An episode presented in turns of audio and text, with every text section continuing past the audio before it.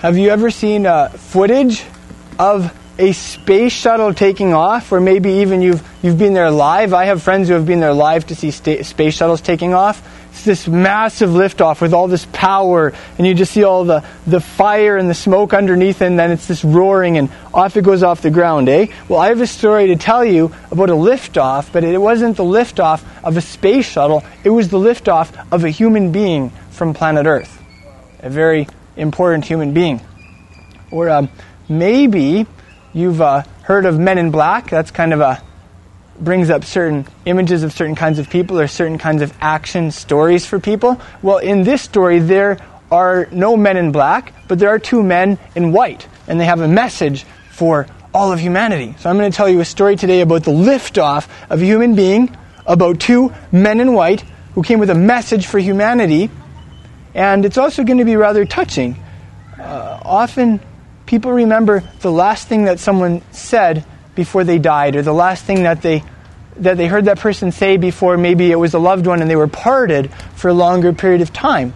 Uh, I know even for myself, I when I when I see my grandparents, I like to remember the last thing they said because I never know when that might be the last time that I saw them. So this is also going to be a story about some of the final words that some very dear friends heard from a loved one. This story was, is a true story. It was originally told by a man named Luke. And Luke lived almost 2,000 years ago. He spoke several languages. And he was the traveling companion and a close personal friend of Paul. Paul, of course, was one of Yeshua's apostles uh, who traveled around and uh, telling people about Yeshua. He would tell people about Yeshua in uh, philosophical halls, in the marketplaces, on streets, in synagogues. Sometimes he would get into hot water legally, and he would get dragged before judges, or even before the Caesar at one time, like the Roman emperor himself. And so, anyway, Luke was a doctor by profession, and he traveled with Paul. He probably took care of him and babied him a little bit when he was sick, made sure that he had enough to eat, and made sure that he, he had enough um, time to sleep. And uh, Luke was also something of a historiographer. He would collect true stories, and then he would write them down. So he actually wrote two books that made it into the scriptures. Um, if you have three books in a set, that's called a trilogy, a trilogy, right? I think you could probably say that he wrote a, a bilogy, a biology. I just made up that word. Trilogy, bilogy, right? So the first book that Luke wrote was a collection of the stories about Yeshua of Nazareth. How he was born, uh, a couple of snapshots of how he grew up, and then uh, how he healed people, several miracles that he, he did, um, how he chose his apostles and trained them, the things that he taught, how he was executed on, uh, on a cross like a common criminal, uh, what happened after he was raised from the dead. These were the things that Luke wrote in his first book in the Bilogy. The second book in the Bilogy picks up with right after Yeshua was raised from the dead. And it tells the story of the movement that Yeshua started, starting in Jerusalem and breaking out and making it to quite a few nations and it, the book kind of finishes in the capital of the superpower of the ancient world, Rome. So, this is the guy who originally told the story that I'm going to tell you. And uh, the story picks up a couple weeks after Yeshua of Nazareth went up to Jerusalem with his disciples. They had their final Passover supper, and then he was killed. Yeshua of Nazareth was sentenced to death, and he was brutally executed to his disciples' dismay. Thankfully, that wasn't the end of the story. Yeshua predicted quite a few times before he was killed exactly what was going to happen. He said, Guys, we're, we're going up to Jerusalem. I'm going to get betrayed. They're going to treat me brutally. I'm going to die. But I'm going to come back after three days. God's going to raise me from the dead, just like it says in the Tanakh, in the Hebrew Scriptures. And sure enough, it happened, just like he said. Uh, his disciples didn't really get it at first, but they clued in after he kept on appearing to them and proving to them that he was alive. So that's where this story picks up. There was this period of time after Yeshua was raised from the dead. It was a little under a month and a half, 40 days specifically. And during that time, Yeshua would just show up out of thin air. He would just appear, often when these guys were behind locked doors when they thought no one knew where they were located. And uh, he, would, he would have conversations with them He would sit down at the table and eat with them. He could still eat stuff after he was raised from the dead because he still had a physical body. And he would teach them things. And specifically, Luke tells us Yeshua told, talked to his guys a lot about the kingdom of God. He had lots to tell them about God's kingdom after he was raised from the dead. And the other thing he did was he told them about their mission. He gave them orders or he gave them a mission through God's Spirit speaking through him. So that was kind of what was happening in this 40 day period of time. Now, the main story I have for you today is right towards the end of that period of time. Uh, Yeshua had rendezvoused with his guys up in the province of Galilee, or the Galil, but there was a festival coming, the festival of Shavuot, or weeks. It's often called Pentecost in Greek. And in the scriptures, God said for the people of Israel to go to Jerusalem for that festival. So even though Yeshua's guys were not liked, they're not very popular with the authorities in Jerusalem, they had to go because God said to go. And so they hiked up to Jerusalem, and about a week before Shavuot, they had supper with the Master. You know how most people call him Jesus? Uh, his original Hebrew name was Yeshua, so I'm going to call him Yeshua in this story. So they had supper with the Master, Yeshua. And uh, Luke tells us that they had supper just east of Jerusalem, across this valley. They were probably in a home. They were probably in the home of Martha and Miriam and Eleazar. Remember the guy that got raised from the dead after he was dead for four days and he was beginning to stink? He, he had some close friends there. That was kind of a, a, base of his when he was down in the Jerusalem area. So he, it was probably there that Yeshua's disciples were having supper. They were all leaning around the table, and Yeshua was there. And they were having supper with him. And over supper, Yeshua said something to them. He said, I don't want you to leave Jerusalem. I want you to stay here, and I want you to wait for something. I want you to wait for what my Father promised you. You remember how John the Baptist, Yochanan the Immerser, he was immersing people in water? Well, you are going to be immersed in the Holy Spirit. The Ruach HaKodesh is how we say that in Hebrew. Not many days from now. Pretty soon.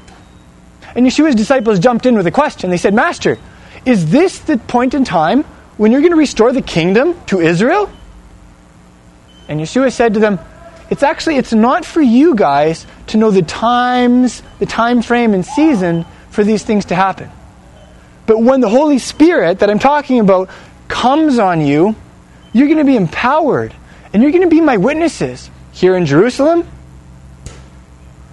and in the whole province here of Judea, and in the province just to the north of here, Samaria, where the half breed, despised kind of half breed Jews, Samaritans live, and to the ends of the earth, the whole world. That's what Yeshua said to them. At some point in this story, they must have taken the conversation outside away from the supper table, because Luke tells us Yeshua all of a sudden lifted off of planet Earth. He started floating away. Have you ever seen Mary Poppins? And you can imagine what it maybe what it would look like for Yeshua's feet to all of a sudden leave the ground and for him to start going up. And before too long, as they gazed at him as he was floating into the sky, he was enveloped by a cloud and obscured from their sight. And they all stood there in total shock and awe at that spot in the clouds where Yeshua disappeared. Maybe similar to Elisha, the protege of Elijah, the great prophet, when he was caught up in a fiery chariot and taken to the heavens without even dying. There were his disciples standing there staring at the sky, watching where their beloved master was. When suddenly two men, dressed in white, appeared beside them and said, Men of Galilee, what are you doing standing there staring into the sky? Yeshua, this Yeshua who went up into the sky, is going to come back in exactly the same way as you saw him go up. So, having heard these comforting words from these mysterious men in white, they uh, hiked back across the valley, back to Jerusalem, and uh, they just stayed there until the festival of Shavuot. And they spent a lot of time praying. That's the story that, uh, that Luke tells us about Yeshua. And actually, there's a very interesting little detail he, that he adds. He adds that it was a Sabbath day's distance that they walked back to Jerusalem. Maybe we'll revisit that in a couple minutes. So that's the true story about Yeshua of Nazareth, um, his liftoff from planet Earth, some of his final words, and uh, the message that the men in white had for Yeshua's disciples and for anybody who cares. So I have some questions for you about this story, and we're just gonna we're gonna think through this story together a little bit. Is there anything about this story that you really like that maybe just kind of hits you in a new way or makes you smile or something? Uh, maybe you like how there's just like this intense drama to this story. It's almost romantic, like that Yeshua would just appear all of a sudden and they would have these conversations that they were they were sitting down for supper with this man that had called them, this man that they had followed for several years at great personal expense to themselves. This man that they had seen brutally executed, screaming in agony. This man that they'd seen alive from the dead. And here they are having supper with him. Like there's this there's just this there's this romance to the story that maybe maybe you really like. There's this intense drama. Just having supper with a great hero who has made a comeback from death, that doesn't happen every day. Or knowing that maybe you're only going to have him for a brief period of time and then he's gone. I can just imagine hanging on his every word. Maybe that's something you like about this story. Uh, maybe you like how the two men in white addressed uh, these guys. Like, they, they were like, Galileans. I don't know, is there something about Galileans in this story that they just had to say that? Maybe it was, I don't know, maybe Galileans were famous for just standing around looking up in the sky or something. Uh, who knows? Maybe you like that. Uh, maybe you just like the fact that Yeshua of Nazareth can fly. Because you've got to admit, most human beings can't fly. And if they try, they hit the ground within 60 seconds, depending on how high they are when they launch off, eh? So that's pretty incredible. Maybe you like that. Is there anything about this story that you don't, that maybe bothers you or, or bugs you a little bit? If you've never heard this story before, maybe you would be like, "Oh my goodness, how could they how could they how could Luke leave out so many details? Like all he says is, yeah, for 40 days Yeshua appeared to them, he talked to them about God's kingdom, he gave them the mission, and that's all. I mean, for crying out loud, if you've ever read the, the Tanakh, the Hebrew Bible, you have to slog through chapter after chapter after chapter of funny sounding Hebrew names that are really hard to pronounce all of these genealogies and stories about stuff that just maybe you find boring or that doesn't seem relevant. And here is this account of Yeshua after he was raised from the dead, and it only gets this much. Why couldn't he have written more? maybe that kind of bothers you about this story. Maybe it kind of bothers you just that Yeshua left these guys behind. I mean, really, if you love somebody, you don't ditch on them. If you love somebody, you don't just take off and fly into the sky generally speaking. Maybe if you've never heard this story, you would say, What was that? How about the way these guys felt? The experiences that they had in the story. Can you relate to that at all? Um, maybe you can relate to a time in your life when you had a loved one and you know you only had so much time with that loved one before you had to take them to the airport and say goodbye. Or maybe they were, they were sick and you knew they weren't going to live very long before they died. And so you just had a few days or a few weeks with them, and, and maybe you remember just hanging on their every word, trying to write everything down in your mind indelibly so that you would always remember it, so you could always cherish it. Just hanging on to that person and, and never wanting them to go. Can you imagine Yeshua's disciples? I'm sure they felt that way also in, in those precious days with the Master. Maybe you can relate to Yeshua's disciples and how they felt when Yeshua never answered their question. They're like, Master, are you going to restore the kingdom now? And he didn't answer their question. They really wanted to know something, and he just never told them what they wanted to know. Maybe you've had times in your life where you really wanted to know something, and God just wasn't giving you the time of day. Maybe you felt a little frustrated about that. Maybe, uh, maybe it sparked a faith crisis in your life. Well, just take note that Yeshua's guys may have felt the same way. How about this? Yeshua's guys were in this time of major transition. Like, Yeshua is giving them this mission. He's talking to them about God's kingdom. They just had supper. They probably assumed that, I don't know, maybe they assumed he'd be around for a while. Maybe they assumed that he would keep showing up for the rest of their lives. See you, buddy. But all of a sudden, there they are. They go outside with him after supper, and he's gone. And all of a sudden, within a minute or two, their whole lives change. And they realize he's gone. He's not coming back. Maybe for a long time. Our relationship with him just changed. Our modus operandi has to change, not just overnight, but in these two minutes. Maybe you've had a pivotal time in your life where all of a sudden everything changed and you were left there, as it were, staring into the sky, saying, What now? I'd rather just kind of maybe stare, like to stare into the sky for the rest of the day or maybe the next couple days because I don't really want to look down. I don't really want to walk away from here because things are going to be different and I'm going to have to change, adapt to change. Maybe you can relate to uh, how Yeshua's Talmidim felt in that regard. to ask you now two more things about this story. What does this story teach us about people in general?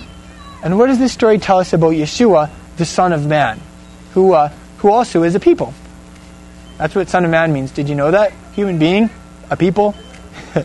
uh, here's some things that we see about uh, people and how they think, how they relate in the story.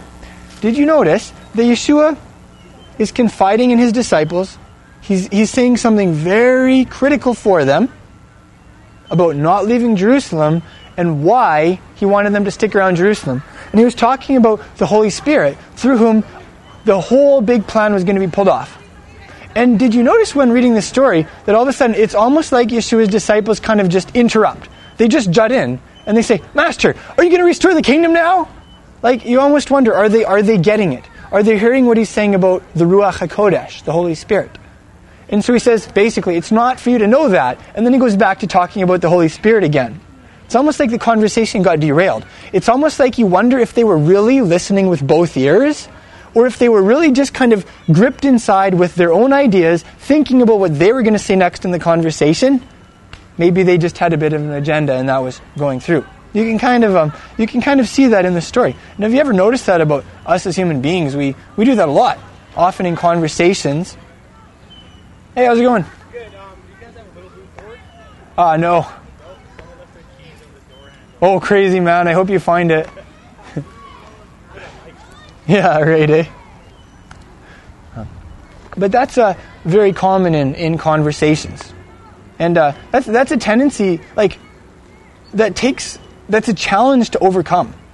If you talk with people if you have conversations, and we all do, you'll find you have this tendency to only listen with one ear and to be more concerned with what you are going to say next in the conversation instead of listening with both ears and with your heart and just really, really hearing what the person is saying. And uh, maybe a very practical little tip that we could get from this story is listen with both ears and with your heart. And don't just cut in when someone's saying something, don't interrupt, and don't even um, just kind of jump in right afterwards with what you have to say uh, let there just be a pause after the person has finished saying what they have to say, just so that they know that you're really listening and what, what they're saying is registering in your mind. And then also, it'll give you a second to think how can I respond to what this person just said? And not how can I say what I want to say and hijack this conversation to where I want it to go. So, just on, a, just on an interpersonal, relational level, that's something that we see in this story.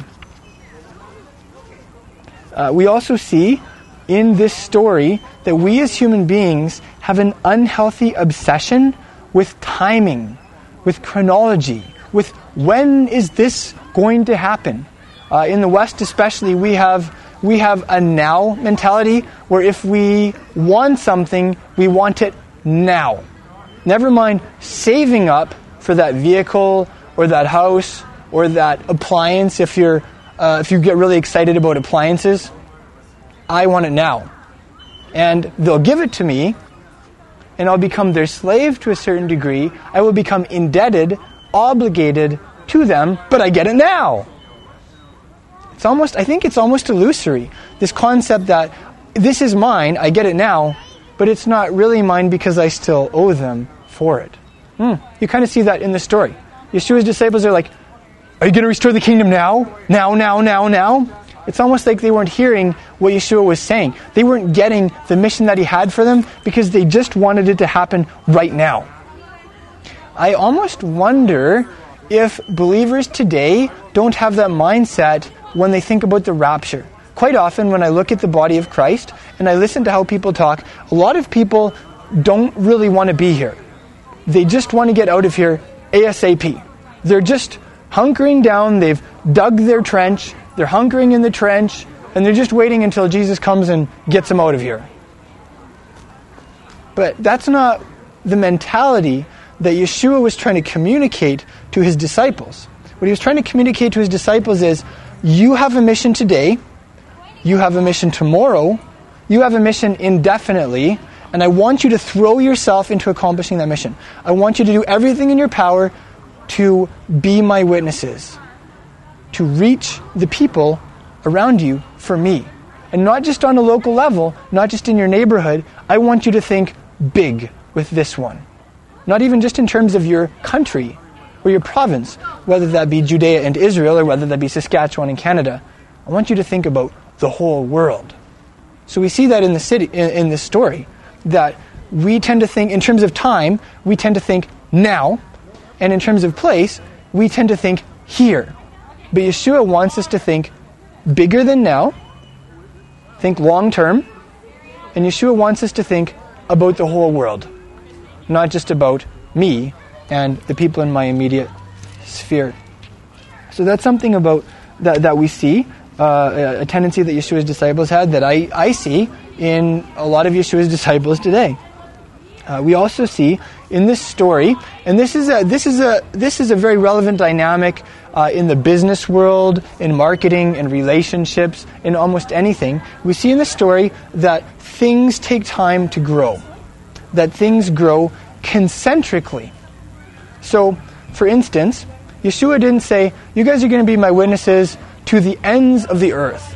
To the nethermost regions of the world. He didn't start with that. He, he started by saying, You guys are going to be witnesses to my cause right here in this city. And it's going to spread to Judea, the province that Jerusalem is in the middle of. And it's going to hit Samaria, which is beginning to jump ethnic boundaries. It's beginning to uh, hop to um, even almost to another religious ideology. And it's going to hit the whole planet. So you can kind of hear that. And, and, that, and that's really encouraging. Um, let's say when you're thinking about starting a new business. Your business isn't going to necessarily be an overnight success. It will take time to build that business. It will take time for the word to get out. It'll take time for your, your, your brand to gain that recognition and for your influence to grow. And that's true in the business world. That's also very true in our mission to uh, make disciples for Yeshua. So if you don't see immediate success, don't be discouraged. If you don't have this overnight breakout, that's okay. Just plant yourself in a spot, think locally and think globally, and lock in for the long haul. Don't fall for the, the illusion of instant success. Because, uh, quite frankly, that's not what Yeshua said was going to happen. Let your influence grow over time. Be faithful to the call. We also see in this story that we as human beings cannot pull off what we were called to do. We can't accomplish the mission without the power of God, without His Holy Spirit, like coming onto us and changing us from the inside out and talking through us and basically doing the stuff through us. That's something that this story tells us. And uh, that's huge. Okay, here's the last big question I have for you in the story. We can uh, think this through this together what does this story tell us about Yeshua of Nazareth? Uh, the first thing that hits us from the story is that he ain't dead anymore. He made a comeback from death. He's alive.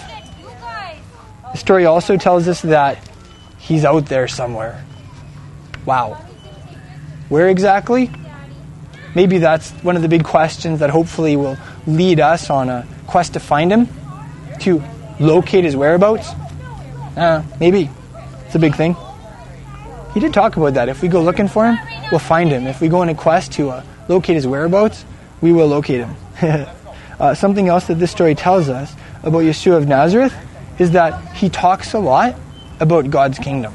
Like when Yeshua appeared on the scene, he didn't appear to his guys and start talking about a new uh, world religion that he was starting. He didn't appear to his guys and start talking about Christianity which maybe is surprising to a lot of people. What was really on the mind of Jesus of Nazareth after he was resurrected from the dead is God's kingdom.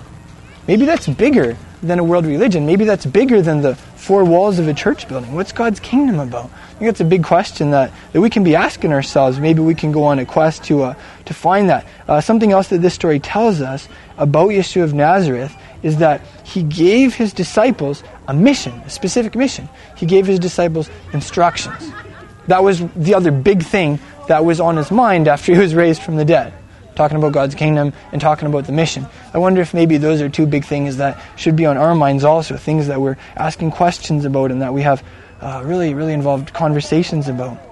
Uh, something else this story tells us about Yeshua of Nazareth is that he is coming back. He didn't just make a comeback from the dead, uh, he's coming back to the earth, specifically to the land of Israel. And um, the two men in white, remember the two men in white? They said, He's coming back the way he left. So if they saw him going up, they're going to see him coming down. If he went up physically, like in plain sight of people, then he's going to come back physically in plain sight of people. Same thing. So that's something that this story tells us, something that um, we are looking forward to. A world event that will, like, on a scale of 1 to 10, it will be number 10 in terms of historical events that affect the course of humanity and uh, what happens with the planet. We also see in this story that Yeshua is going to restore the kingdom to Israel. What does that mean? How, how many times growing up have you heard sermons about restoring the kingdom to Israel? How many books have you read from a Christian bookstore, let's say Scott's Parable, about restoring the kingdom to Israel? But this is huge. After Yeshua was raised from the dead, this was the big question his disciples were asking about. Okay, restoring the kingdom to, to Israel, are you going to do it now? And I want you to notice this. Some some theologians would say, "Oh, he, they were they didn't get it. They were still being so thick-skulled. They were still asking about this restoring the kingdom of Israel thing, and they just didn't get that God was done with Israel. Forget the whole kingdom dream." Some people would say that, but but get this. Look at how Yeshua responded. Uh, Yeshua, if his disciples were off base or if they were out of line and thinking something, he wasn't. He didn't hesitate to correct them. Hey. So, for instance, when okay, remember uh, there was this one time when Simon asked Yeshua about explaining a parable to him. And do you remember what he said? He said, Are you still so dull? Don't you get it yet? Or um, when they didn't bring bread, he was like, Don't you guys understand? Don't you get it? There were quite a few times like that where like they didn't get something or they were off base, and he made it very clear that they didn't get it. Or um, here's another example. Remember when he was saying, I'm going to go to Jerusalem, I'm going to die. And Shimon was like, no, you're not. You, that can't happen. It's like, could you, could you look at plan B? And what did he say? He said, get behind me, Satan. Like, used very strong words when these guys were suggesting things that weren't in harmony with what he was teaching, eh? But in this case, Yeshua never said, Are you still so dull? He never said, You guys just don't get it. He never said, Get behind me, Satan. He, never said any of these things, right? Do you know what that, what that tells us? It tells us that that was a good question it tells us that that was on the agenda. It wasn't a question of whether or not it was going to happen, it was a question of when it was going to happen. And basically, he just told them that part isn't for you guys to know. You guys have a mission, get going with the mission. We'll take care of the rest. Me and my dad. Maybe you could put it like that. So that's something that this story tells us. Now, the big question is what does that mean to restore the kingdom to Israel? You'll notice that Luke never bothers to define what that is or to describe it. Do you know why? Because Yeshua's disciples had this hope that he was going to restore the kingdom to Israel that was based on prophecy. For instance, in the prophets, it describes a time when Jerusalem will be like the capital of the world, when all the nations will flow up to Jerusalem, when they'll go to God's temple and they say, Let's go learn God's Torah, let's learn His ways. Not just the Jewish people, everybody. That's in the book of Isaiah. The book of Isaiah describes a time when everybody on planet Earth is going to rest on Saturdays. Saturday will be the day that you take off from work. It's going to be Shabbat. At the end of Isaiah, it says that. Um, the end of the prophet Zechariah talks about a time when all the nations will be going up to Jerusalem for the festival of booths. That hasn't happened yet. Um, the last eight chapters of the book of Ezekiel talk about a time when the throne of David will once again be established in the center of Israel, when Israel will be a national, a sovereign national entity, when the tribes, all the tribes of Israel, will be returned to the land, where there will be a temple and the Levitical priests will be doing their job. There will be animal offerings. These are literal prophecies about the kingdom on planet Earth in the book of Ezekiel, the book of Zechariah, the book of Isaiah, and none of them have happened yet. And if you read them literally, that means they're still going to happen. And Yeshua's disciples read their Bibles, they knew them very well. And they knew this stuff is still going to happen. So are you going to do it now? That's huge. So, you know, if, if you read the Siddur, the Jewish prayer book, and you read the things that the Jewish pray, people pray for several times a day, that Messiah will gather in the exiles, the kibbutz agaliot, that Messiah will rebuild the temple and reinstate the animal offerings and all of these things, all of these things, it hasn't happened yet. But Yeshua is going to answer the prayers of the Jewish people. Like, Yeshua is the answer to the prayers that we pray several times a day from the Siddur, that the Jewish people have been praying for a couple thousand years, that his own disciples were praying. When he returns, he's going to answer those prayers. That's good news for the nation of Israel. Yeshua is going to come back and he's going to pull off all of those prophecies. Actually, I have um, something to read to you from a traditional Jewish text about that. Um, this is from the commentary of Dr. John Gill he was an avid Christian Hebraist who lived in the uh, 1700s, and uh, he has. A, I have a quote here for you that, from um, from Maimonides, and this is what Maimonides or the Rambam had to say about uh, the kingdom being returned to Israel. He actually has this exact phrase in Hebrew: "Shetashuv malchut leIsrael," when the kingdom is returned to Israel. And this is what this is what one of the foremost Jewish commentators have to say about the kingdom being returned to Israel. This is huge because you read this phrase and you don't have a clue what it means if you're coming from a Christian paradigm. This is something that's based on the prophets of Israel and that the Jewish people have always hoped for. Yeshua's disciples and the Jewish people since then, including the Rambam. So this is what he says. The kingdom shall return or be restored to Israel. And they shall return to the land of Israel and that king shall be exceeding great, and the house of his kingdom shall be in Zion, and his name shall be magnified, and his fame shall fill the Gentiles more than King Solomon. All nations shall be at peace with him, and all lands shall serve him, because of his great righteousness, and the wonderful things which shall be done by him. And he shall deliver him into his hands, and all the oh, what does it say? Oh, and whoever rises up against him, God will destroy and he shall deliver him into his hands. And all the passages of Scripture testify of his and our prosperity with him. The Messiah's prosperity. Our prosperity is the Jewish people with him. And there shall be no difference in anything from what it is now, only the kingdom shall return to Israel. So, this is the hope that the Jewish people have always cherished. This is a description of it from the Rambam. Interestingly enough, um, there's one more little mention later on in here about how you know, this is. Um, I'll read you one more quotation. This is this is a quotation from a, a Jewish text that is also really relevant to this story. This is from uh, the Talmud, uh, the Bavli, uh, Pesachim, and it says, "There are seven things that are hid from the children of men, and these are them. Let's count them on our fingers: the day of death. No one knows when they're going to die, and the day of consolation." That could mean one of several things. And the depth of judgment. And a man knows not what is in the heart of his neighbor. You never know what your neighbor's really thinking about you. Maybe they hate your guts and they're just polite like most Canadians. Nor with what he shall be rewarded, that is to say, in the afterlife, when Messiah returns. Good point. And when the kingdom of the house of David shall return. Nobody knows. It's hidden from us when the kingdom of the house of David will return. And the last one, when the kingdom of Persia shall fall. that one got kind of uh, outdated. We do know when the kingdom of Persia fell. But anyway, there's a, there's, a, there's, a, there's a text from the Talmud saying no one knows when the kingdom is going to be restored to Israel. Interesting that the sages of Israel and Yeshua uh, totally agreed on that one. Yeah.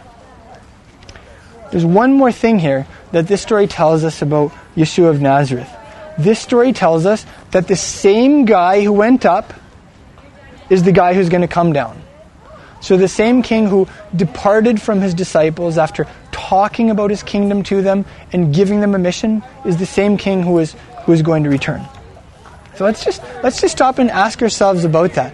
Who was that guy? What did he look like? What was his lifestyle? Because that's going to be the guy who comes back. You're talking about a guy who was ethnically Jewish. So if Yeshua, when he departed, was ethnically Jewish, when he comes back, he's coming back as an ethnic Jew. There are going to be ethnicities in the kingdom of God when Messiah returns. It talks about the nations, it talks about Israel. Maybe that's hard for some anti Semites to swallow, but it's true. He's not just coming back as a Jewish guy, he's coming back as the national leader of the Jewish people. Remember that title that popped up in conjunction with his birth? Where is the one who was born the king of the Jewish people? And uncannily, it also popped up in conjunction with his death, hanging over his head. This is Yeshua of Nazareth, the king of the Jewish people. Is that an accident? No. He was born to be the national leader of Israel.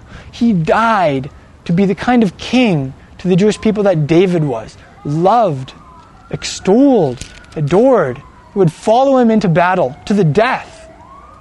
That's Yeshua. He is, that's who he's coming back as.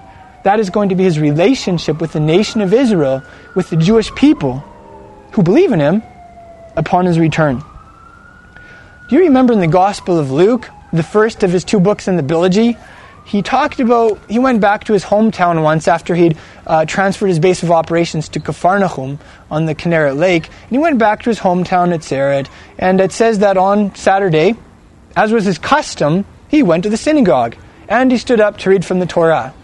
Do you think Yeshua did that because he had to? Do you think he dragged his feet every step of the way and was like, oh man, I wish I could go to work today. Man, I got that, I got that project with that yoke for those oxen and I didn't get it done before Shabbat. And why do I have to rest today? Wish I, I'm so tired. Why can't I sleep in? Why do I have to go to synagogue? And then he's sitting there at synagogue with his head down, flopping around because he doesn't really want to be there. He's just, he just has to fulfill the ceremonial law. And so, okay, fine. I guess I have to read it from the Torah. So he goes up to the Torah, reads in a monotone voice. I really don't want to be here. Goes and flops back in his seat. No, that wasn't Yeshua.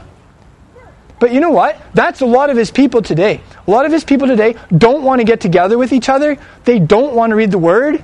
They're just there because they have to be there. And quite frankly, if someone is there because they have to be there, I think they should just go home and tell God that they hate him and they don't want to listen to him instead of going through the motions and playing along. So that's something that this story tells us about Yeshua. Not that he was there because he had to be there. Yeshua, I don't believe Yeshua ever did anything because he had to. I believe he did what he, he did because he wanted to, because it was his heart's desire, because it was his choice. Even when he went to the cross, he chose to go to the cross. The physical side of him didn't really want the pain, and I don't blame him for that. But he loved his father, and he wanted to do what his father wanted.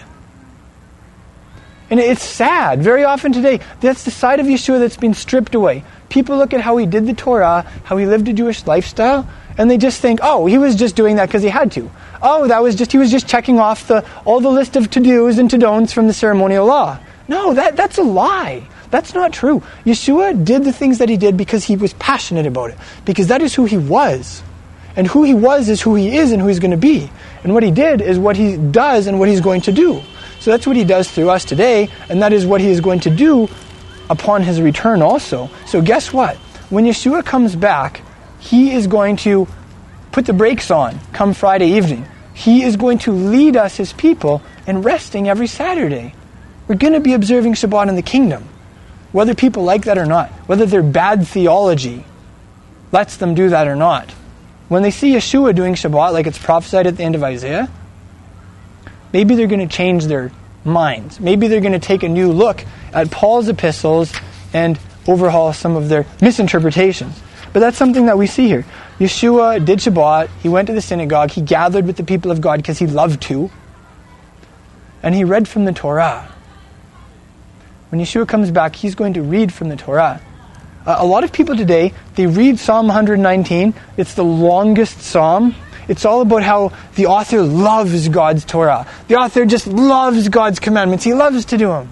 He loves God's laws. He loves just thinking about them day and night and looking at them from every angle. It's like this long love poem to the law of God. And quite frankly, most believers today cannot relate to that. Their eyes just kind of glaze over a little bit because they don't love God's Torah, because they have bad theology that for some reason tells them just scrap that side of the revelation of God, His law, His teachings, His commandments.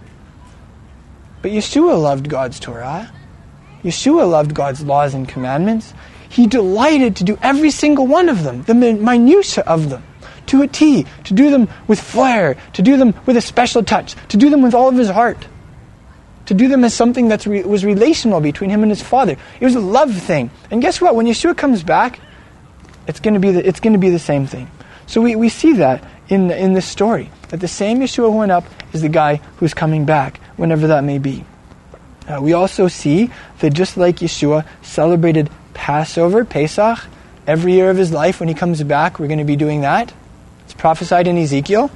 He also said, I'm not going to drink this cup with you again until I drink it when? Anew with you in my Father's kingdom. So, guess what? After the Master comes back, guess what we're going to be doing the first spring after he comes back? We're going to be celebrating Pesach with him, with the Lamb of God himself. Wow, that is something to look forward to. That is going to be fantastic. Those are going to be the best glasses of wine that you have ever tasted. We also see when we read the Gospels that Yeshua celebrated Sukkot. He went up to Jerusalem for the festival of booths. Uh, we see that Yeshua celebrated Hanukkah, the festival of dedication. That's the guy who's coming back. That's prophesied in Ezekiel. I believe that we're going to be celebrating Sukkot and definitely at the end of Zechariah. That's the guy who's coming back. That's, those are some of the things he's going to be doing. Often believers today, they kind of have this little idea that basically Jesus is going to come back and we're all going to go to heaven and, uh, I don't know, maybe streets made of precious metals or playing instruments or floating in clouds or uh, we're going to be really happy anyway. Like for, for and, and we'll see loved ones and that's good. But that's a very, very small view and an inaccurate view of what is what the planet's going to look like when Yeshua comes back. I'm hoping I'm hoping this will give us a bigger picture of this same Yeshua who went up into the sky is going to come back in the same way. It's help it's how, hopefully this is helping us to flesh that out. Yeshua did Yeshua run around naked ever? No. Not that we know of. As far as we know, whenever Yeshua was sighted, he was fully clothed and there was something on the four cor- corners of his outer garment. Uh, Jewish people in that time wore like a, kind of like a poncho, like a big cape kind of thing with four corners. And God had said back in the Torah, tie uh, tassels on the four corners with a thread of blue. The Hebrew word there for blue is techelet. And so Yeshua did that. In fact, the, the, Hebrew word for uh, those fringes is uh, tzitzit. Can you say tzitzit? That's a Hebrew word, tzitzit. And then the Greek word for those is kraspedon. And in the Gospels, where it says that the sick people would just try and grab the corner of Yeshua's garment, or the, like the, what does it say, the hem or the, the fringe, different things translate it, that's the word kraspedon. That's the word tzitzit. So we, we have very solid evidence in the Gospels that Yeshua wore those things on his clothes. Now, let me ask you, is he coming back uh, wearing clothes, or is he coming back naked? He's coming back wearing clothes, right? Probably going to be some really fancy ones. Maybe some gorgeous robe or something. Anyway, um, guess what's probably going to be on the corners of his garment? If it's the same guy, I think so. And here's, here's, a, here's some proof of that also. In the book of Numbers, where God tells the people of Israel, tie these things on the four corners of your garments, he doesn't say, do this for a short period of time, do this for this specific dispensation. He says, do this throughout your generations. In other words, as long as you guys are around as a people, I want you to do this. As long as there is a generation of the people of Israel, this commandment applies. So, guess what? When Yeshua comes back, the people of Israel are going to be back in the land of Israel. The generations are going to continue. So, will this command continue? Yeah. So, will Yeshua be wearing tzitzit when he comes back? I believe so. I think there's a pretty solid case to be made for that. Which language did Yeshua read the Torah in and pray in? Hebrew. Hebrew, right? So guess what? Even though Yeshua is like the creator of language, and even though he can speak fluently with anyone in any language, Hebrew is like his mother tongue. You could say it's probably his heart language. It's the language that he actually grew up speaking. It's the language that he studied the Holy Torah in. It's the language that he prayed to his father in. What did he call God when he was praying? Abba. He called him Abba. That's a Hebrew word. When Yeshua spoke to Shaul, or Paul, when he was en route to the city of Damascus, what language did Shaul specify that Yeshua spoke with him in? It wasn't Greek. And guess what? It wasn't Aramaic because there's another Greek word for Aramaic. He spoke with him in Hebrew. If you look at the Greek word there for the language that Yeshua spoke with him in, it was Hebrew. When Yeshua comes back, thankfully, he's going to speak all the languages of the world, and that's going to be really impressive. But he's also going to be speaking Hebrew. And if he is the king of the Jewish people, if he's sitting on the throne of David, in the middle of the restored nation of Israel, what language do you think he's usually going to be speaking? I believe that Yeshua is going to usually be speaking Hebrew. It would really make sense. This same Yeshua who went up is the guy who's coming back, the man who is returning. So hopefully that just gives us a picture of who it is who is returning. A snapshot of the king and what he's going to be what he's going to look like when he comes back. Some of the things that he is going to be doing and that he's going to be leading us as his people in upon his return. That that thrills my heart. That excites me. Like sometimes well, you know the song like I can only imagine I can only imagine what it's going to look like when you're going to come back and what how I'm going to respond and all these kinds of things. Hopefully that kind of helps us to actually see it based on scripture, to know what we are anticipating, to know the good news of the return of the king, to know the good news of the kingdom that's coming when the king comes. It's exciting. Hopefully, that stirs our passion for Yeshua. Hopefully, that arouses our affections for the King. Hopefully, that just thinking about Him and who it is that we have fallen in love with deepens that love for Him.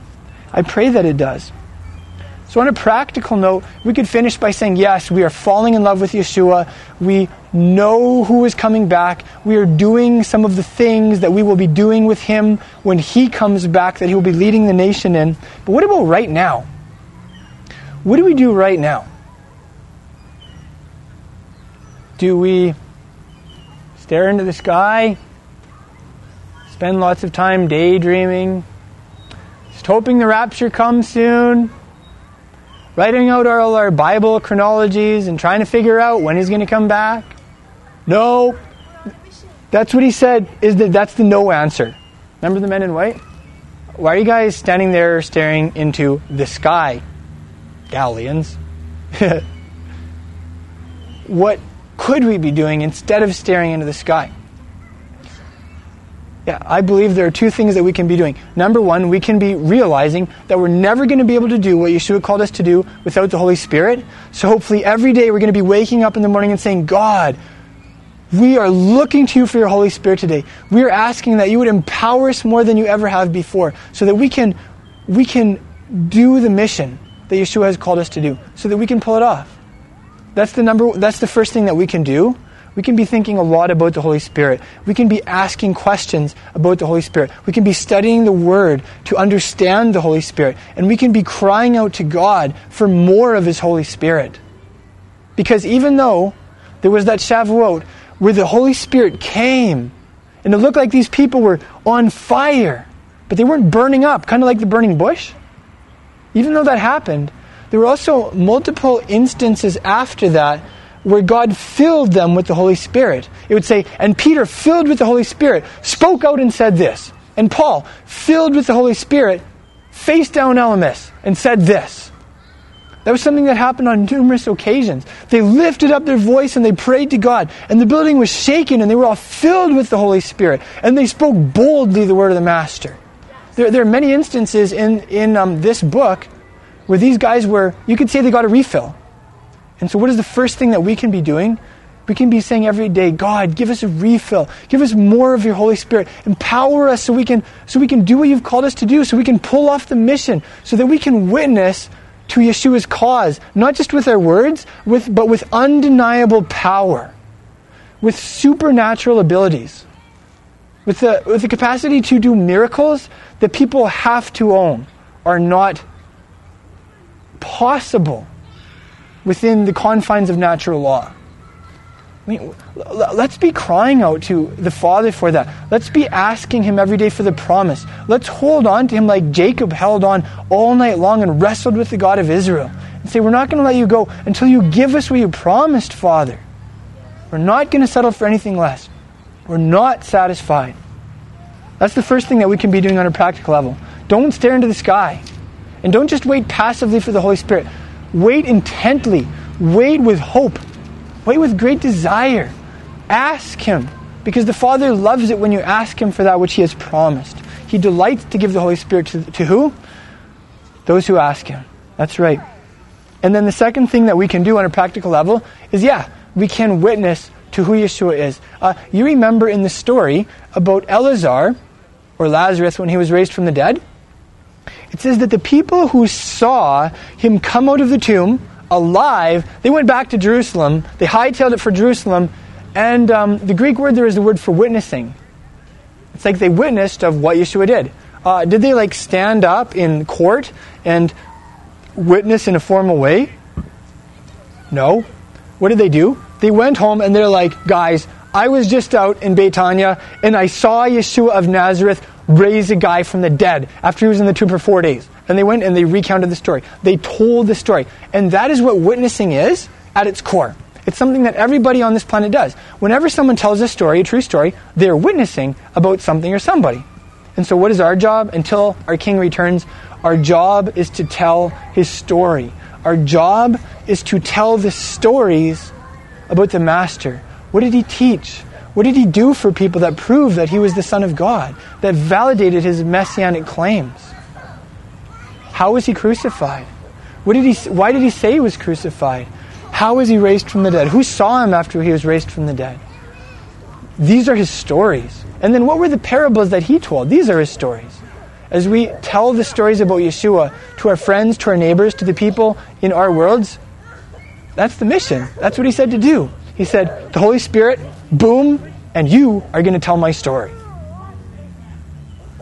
In your neighborhood, and ultimately, this story is going to reach the farthest extremes of the planet. Wow. So that is what we can do. That is what we can do today. That is what we can do in this upcoming week. The Holy Spirit and witness of Yeshua tell this story. So maybe we should make that really practical. Here's this story about Yeshua of Nazareth after he was raised from the dead telling his guys about God's kingdom, giving them a mission, explaining to them that, yeah, he's going to restore the kingdom to Israel, but not just yet.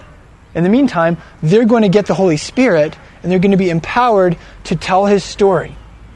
Not just to the locals in their hood, but to the whole world. That's this, that's and then what did he do in the story? How did it finish?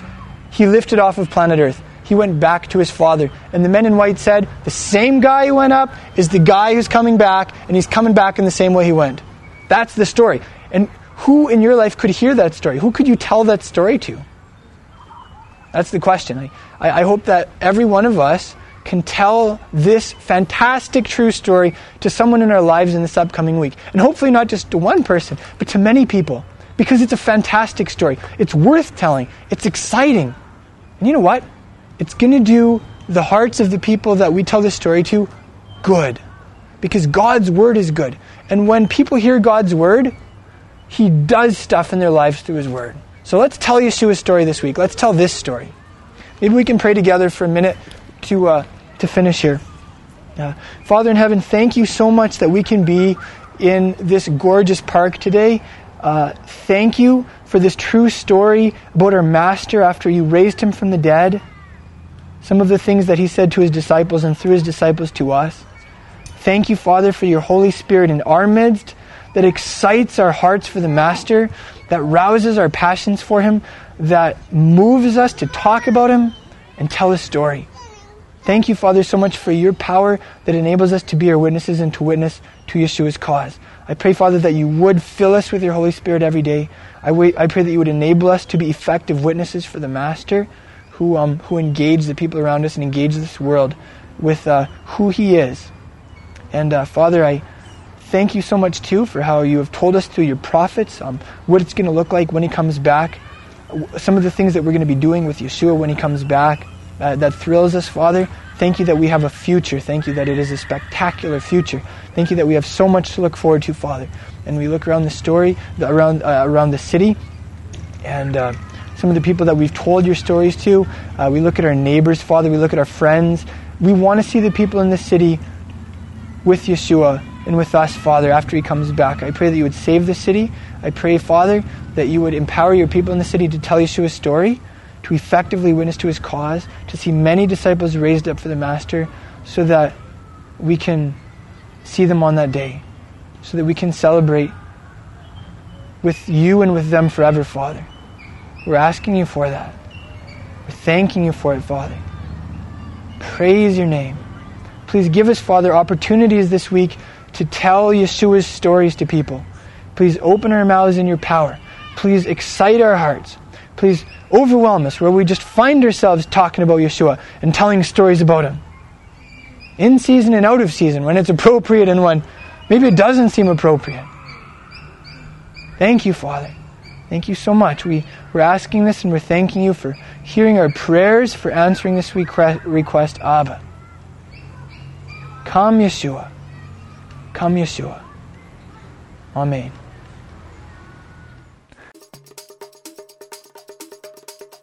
Shalom, I'm Izzy Avraham, and thank you for joining me for this talk. I delivered these messages live during the years I was leading a congregation. They're now hosted by my Hebrew school, Holy Language Institute, at holylanguage.com. If you're interested in the talks I've done since then, or if you'd just like to say thank you for these teachings, become a member at holylanguage.com.